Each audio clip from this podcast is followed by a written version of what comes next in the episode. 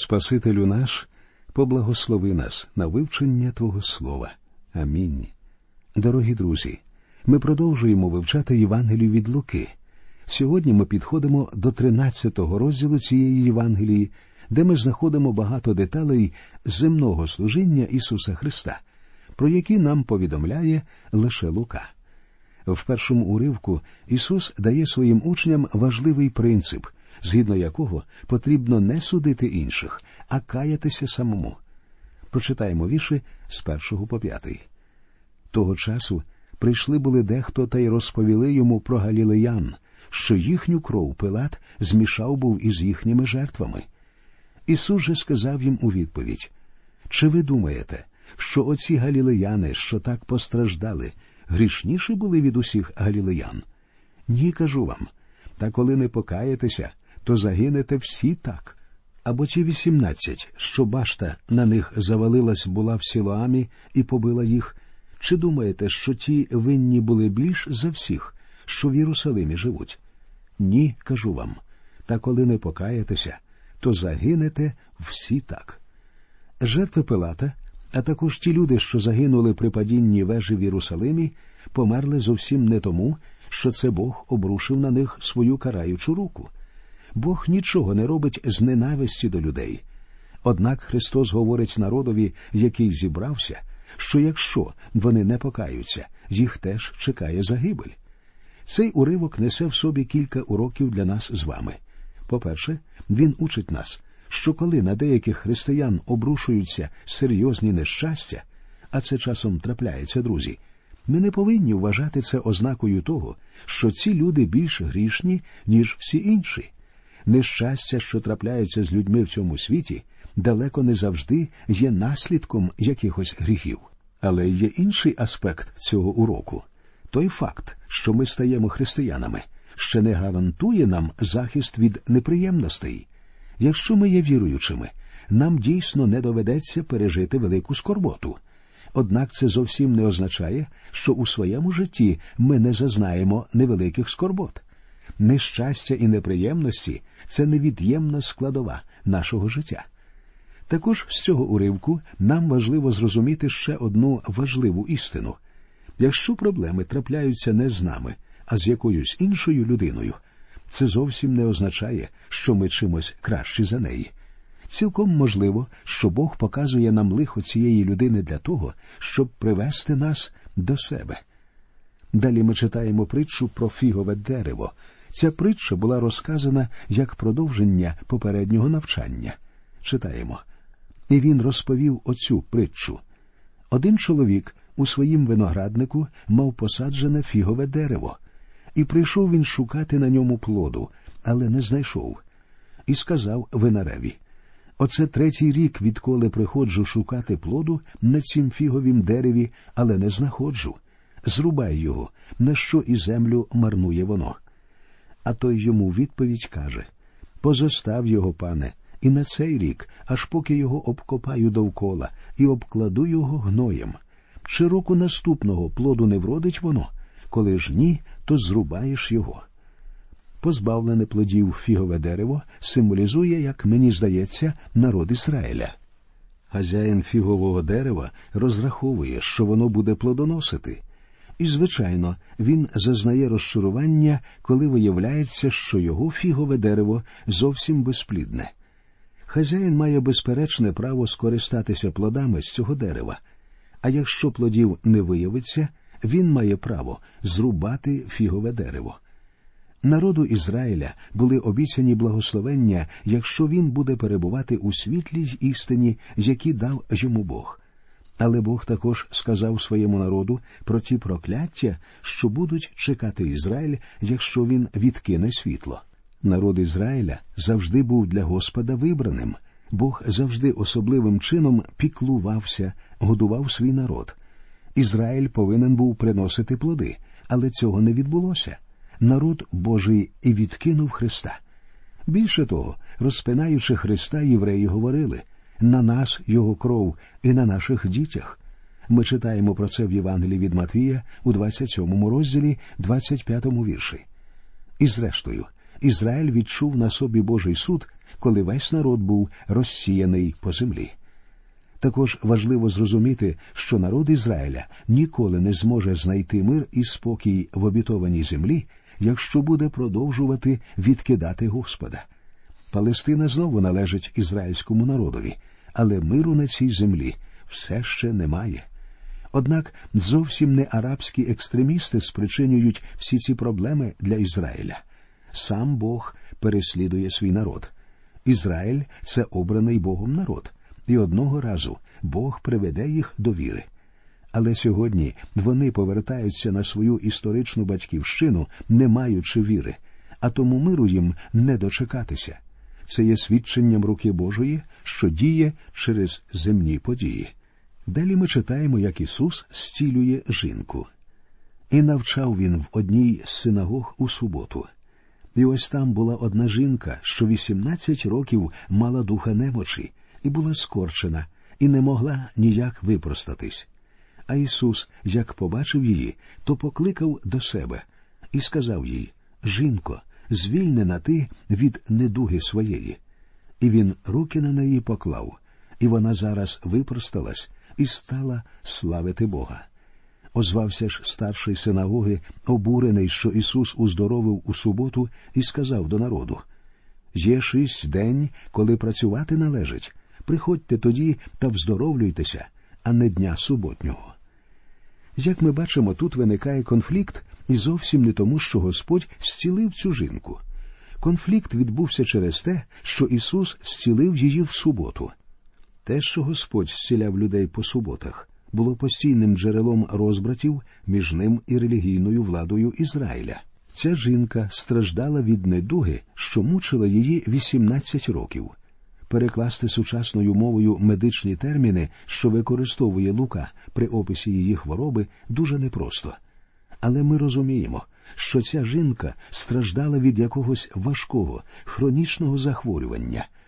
І внаслідок своєї недуги вона весь час знаходилася в зігнутому стані, не маючи можливості випрямитися. Отже, ця жінка була у відчаї. Вона була об'єктом постійного співчуття і жалості з боку навколишніх людей. Я думаю, що це було самим серйозним захворюванням, з яким доводилося стикатися Господеві, будучи на цій землі. Читаємо. «А Господь відповів і промовив до нього: «Лицеміре, хіба ж не відв'язує кожен із вас в суботу свого вола, чи осла від ясел, і не веде напоїти? Чи ж цю дочку Авраамову, яку сатана був зв'язав вісімнадцять ось років, не належить звільнити її з суботнього дня від цих пут?» Чесно кажучи, я не розумію, чому ця жінка була зв'язана сатаною, як сказано в шістнадцятому вірші. Цілком очевидно, що вона не була якоюсь незвичайною грішницею. Скоріше навпаки. Доказ її благочестя ми бачимо в тому, що вона постійно відвідувала синагогу, незважаючи на свій стан. Саме в синагозі великий лікар сказав їй: «Жінко, звільнена ти від недуги своєї».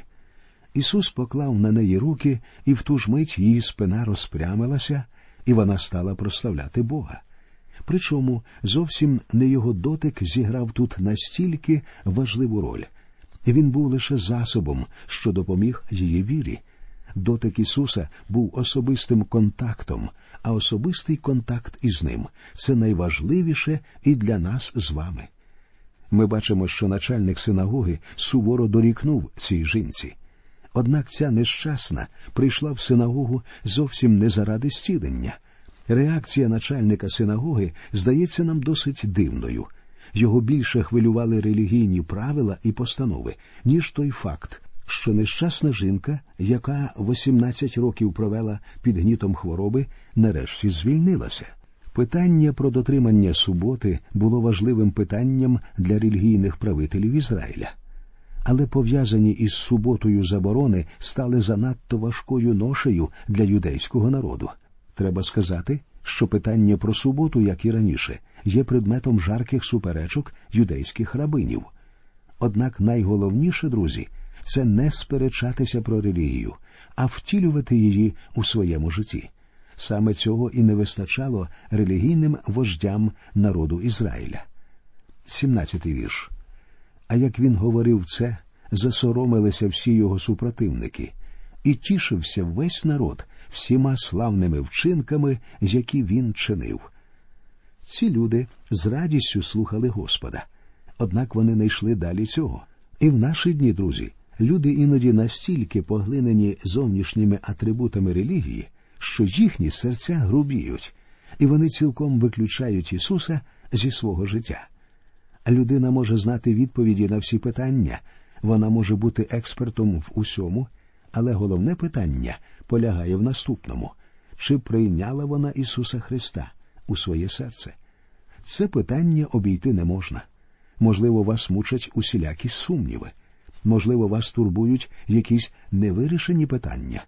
Можливо, життєві труднощі важким тягарем лежать на ваших плечах. У цьому випадку прийдіть до Господа Ісуса Христа з усіма вашими проблемами і гріхами. Ви завжди зможете звернутися до Нього, тому що Він готовий прийняти вас і подбати про ваші потреби. Далі ми знаходимо дві притчі. Притчу про гірчичне зерно і притчу про розчину. Читаємо. Він же промовив: «До чого подібне Царство Боже, і до чого його прирівняю? Подібне воно до гірчичного зерна, що взяв чоловік і посіяв його в своїм саді. І воно виросло, і деревом стало, і кублилось птаство небесне на віттях його».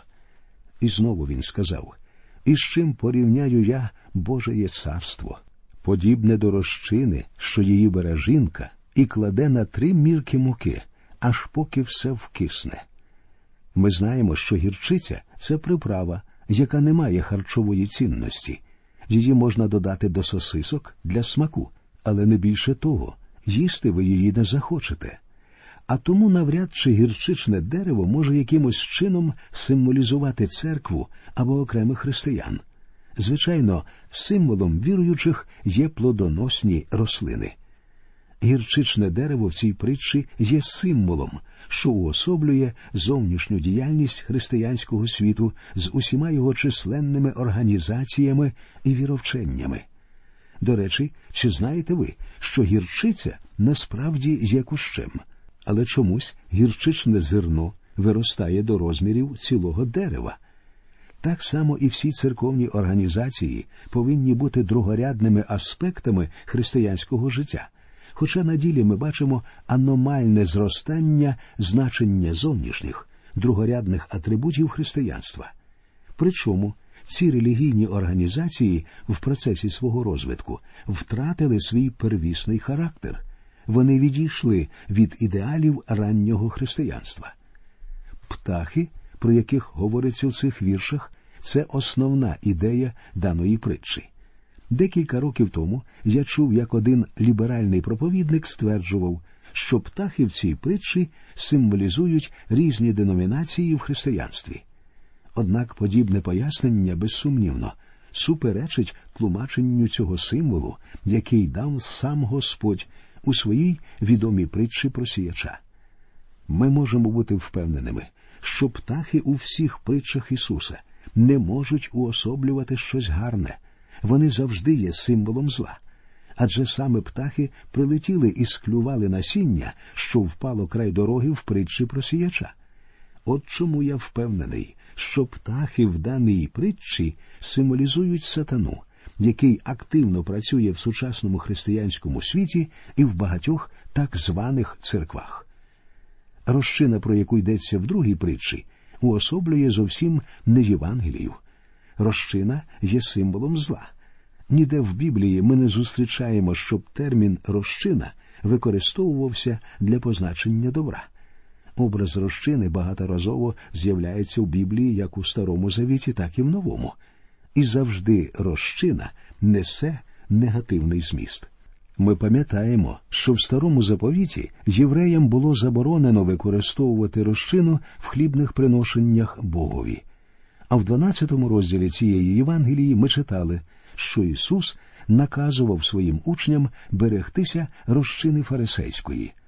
Отже, незважаючи на твердження багатьох проповідників, що в цій притчі розчина уособлює добру звістку, яка повинна поширитися по всьому світі і впливати на весь світ, ця точка зору безсумнівно помилкова.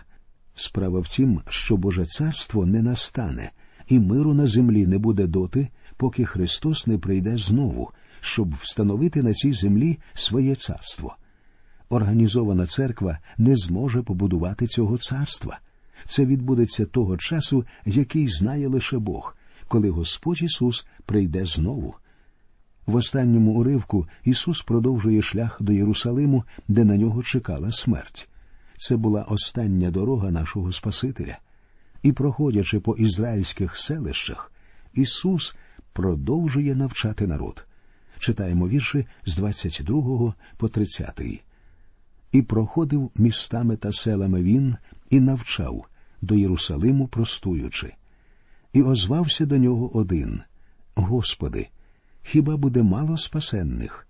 А він відказав їм: Силкуйтеся ввійти тісними ворітьми, бо кажу вам, багато хто будуть намагатися ввійти, та не зможуть. Як устане господар та двері замкне, ви зачнете вистоювати із надвору та стукати в двері і казати: Господи, відчини нам. А він вам у відповідь скаже: Не знаю я вас, звідки ви? Тоді станете ви говорити: Ми їли й пили перед тобою, і на вулицях наших навчав ти. А він вам відкаже: Говорю вам, не знаю я, звідки ви. Відійдіть від мене всі, хто чинить неправду. Буде плач там і скрегіт зубів, як побачите ви Авраама та Ісаака та Якова та пророків усіх в Царстві Божим, себе ж вигнаних геть. І прийдуть інші від сходу й заходу, і півночі й півдня, і при столі в Царстві Божим засядуть. І ось є останні, що стануть за перших, і є перші, що стануть останніми». Чому Ісуса запитали про це, сказати важко. Цілком можливо, що це питання хвилювало його учнів і послідовників. Особа Ісуса і його вчення приваблювали багатьох людей. Але через деякий час ці люди усвідомлювали, що слідувати за Господом досить непросто. От чому до нього постійно приходили нові люди, а колишні учні залишали його. Причому, чим ближче був Єрусалим, тим виразніше це виявлялося. І одного разу настав день, про який написано в Євангелії від Марка в чотирнадцятому розділі. Тоді всі полишили його і повтікали. Ісус однозначно сказав, що слідування за ним може дорого обійтися його учням. І коли ми в наші благополучні дні забуваємо про це, ми впадаємо у велику оману. Оскільки це питання уводило учнів від найважливішого, Ісус уникає прямої відповіді. Він говорить цій людині: «Переконайся, що ти сам спасенний». А також у цих віршах Господь однозначно вказує, що спасеться багато з тих, хто не є синами Авраама та Ісаака. У наступних віршах якісь люди починають застерігати Ісуса. Читаємо тридцять перший вірш і до кінця розділу. Тут Господь у прихованій формі розповідає про свою смерть і воскресіння. Тієї години підійшли дехто з фарисеїв і сказали йому: «Вийди собі і піди звідси, хоче бо Ірод убити тебе». А він відказав їм: «Ідіть і скажіть тому лисові: Ось демонів я виганяю, і чиню вздоровлення, сьогодні та взавтра, а третього дня закінчу. Однак мені треба ходити сьогодні та взавтра і часу найближчого, бо згинути не може пророк поза Єрусалимом». Відповідаючи на застереження фарисеїв, Господь Ісус назвав царя Ірода лисом. Твердження, що люди походять від тварин, не мають нічого спільного з дійсністю. Однак так уже трапляється, що людина у своєму житті нерідко скочується до стану тварини. Далі Господь Ісус говорить: «Єрусалиме, Єрусалиме, що вбиваєш пророків та каменуєш посланих до тебе. Скільки раз я хотів позбирати дітей твоїх, як та квочка збирає під крила курчаток своїх, та ви не захотіли. Ось ваш дім зостається порожній для вас. Говорю бо я вам, ви мене не побачите, аж поки не настане, що скажете: благословенний, хто йде в Господнє ім'я». Знову Ісус висловлює свою турботу про Єрусалим, місто, в якому він повинен був померти. А також він вимовляє слова осуду на це велике місто. І при цьому Господь повідомляє, що одного разу він прийде знову, але наступного разу це буде дійсно тріумфальний прихід, коли всі люди усвідомлять його славу і велич, і поклоняться йому. В цьому і є наше блаженне сподівання, дорогі друзі. На цьому ми закінчимо нашу передачу. До нових зустрічей в ефірі. Нехай Господь рясно благословить усіх вас.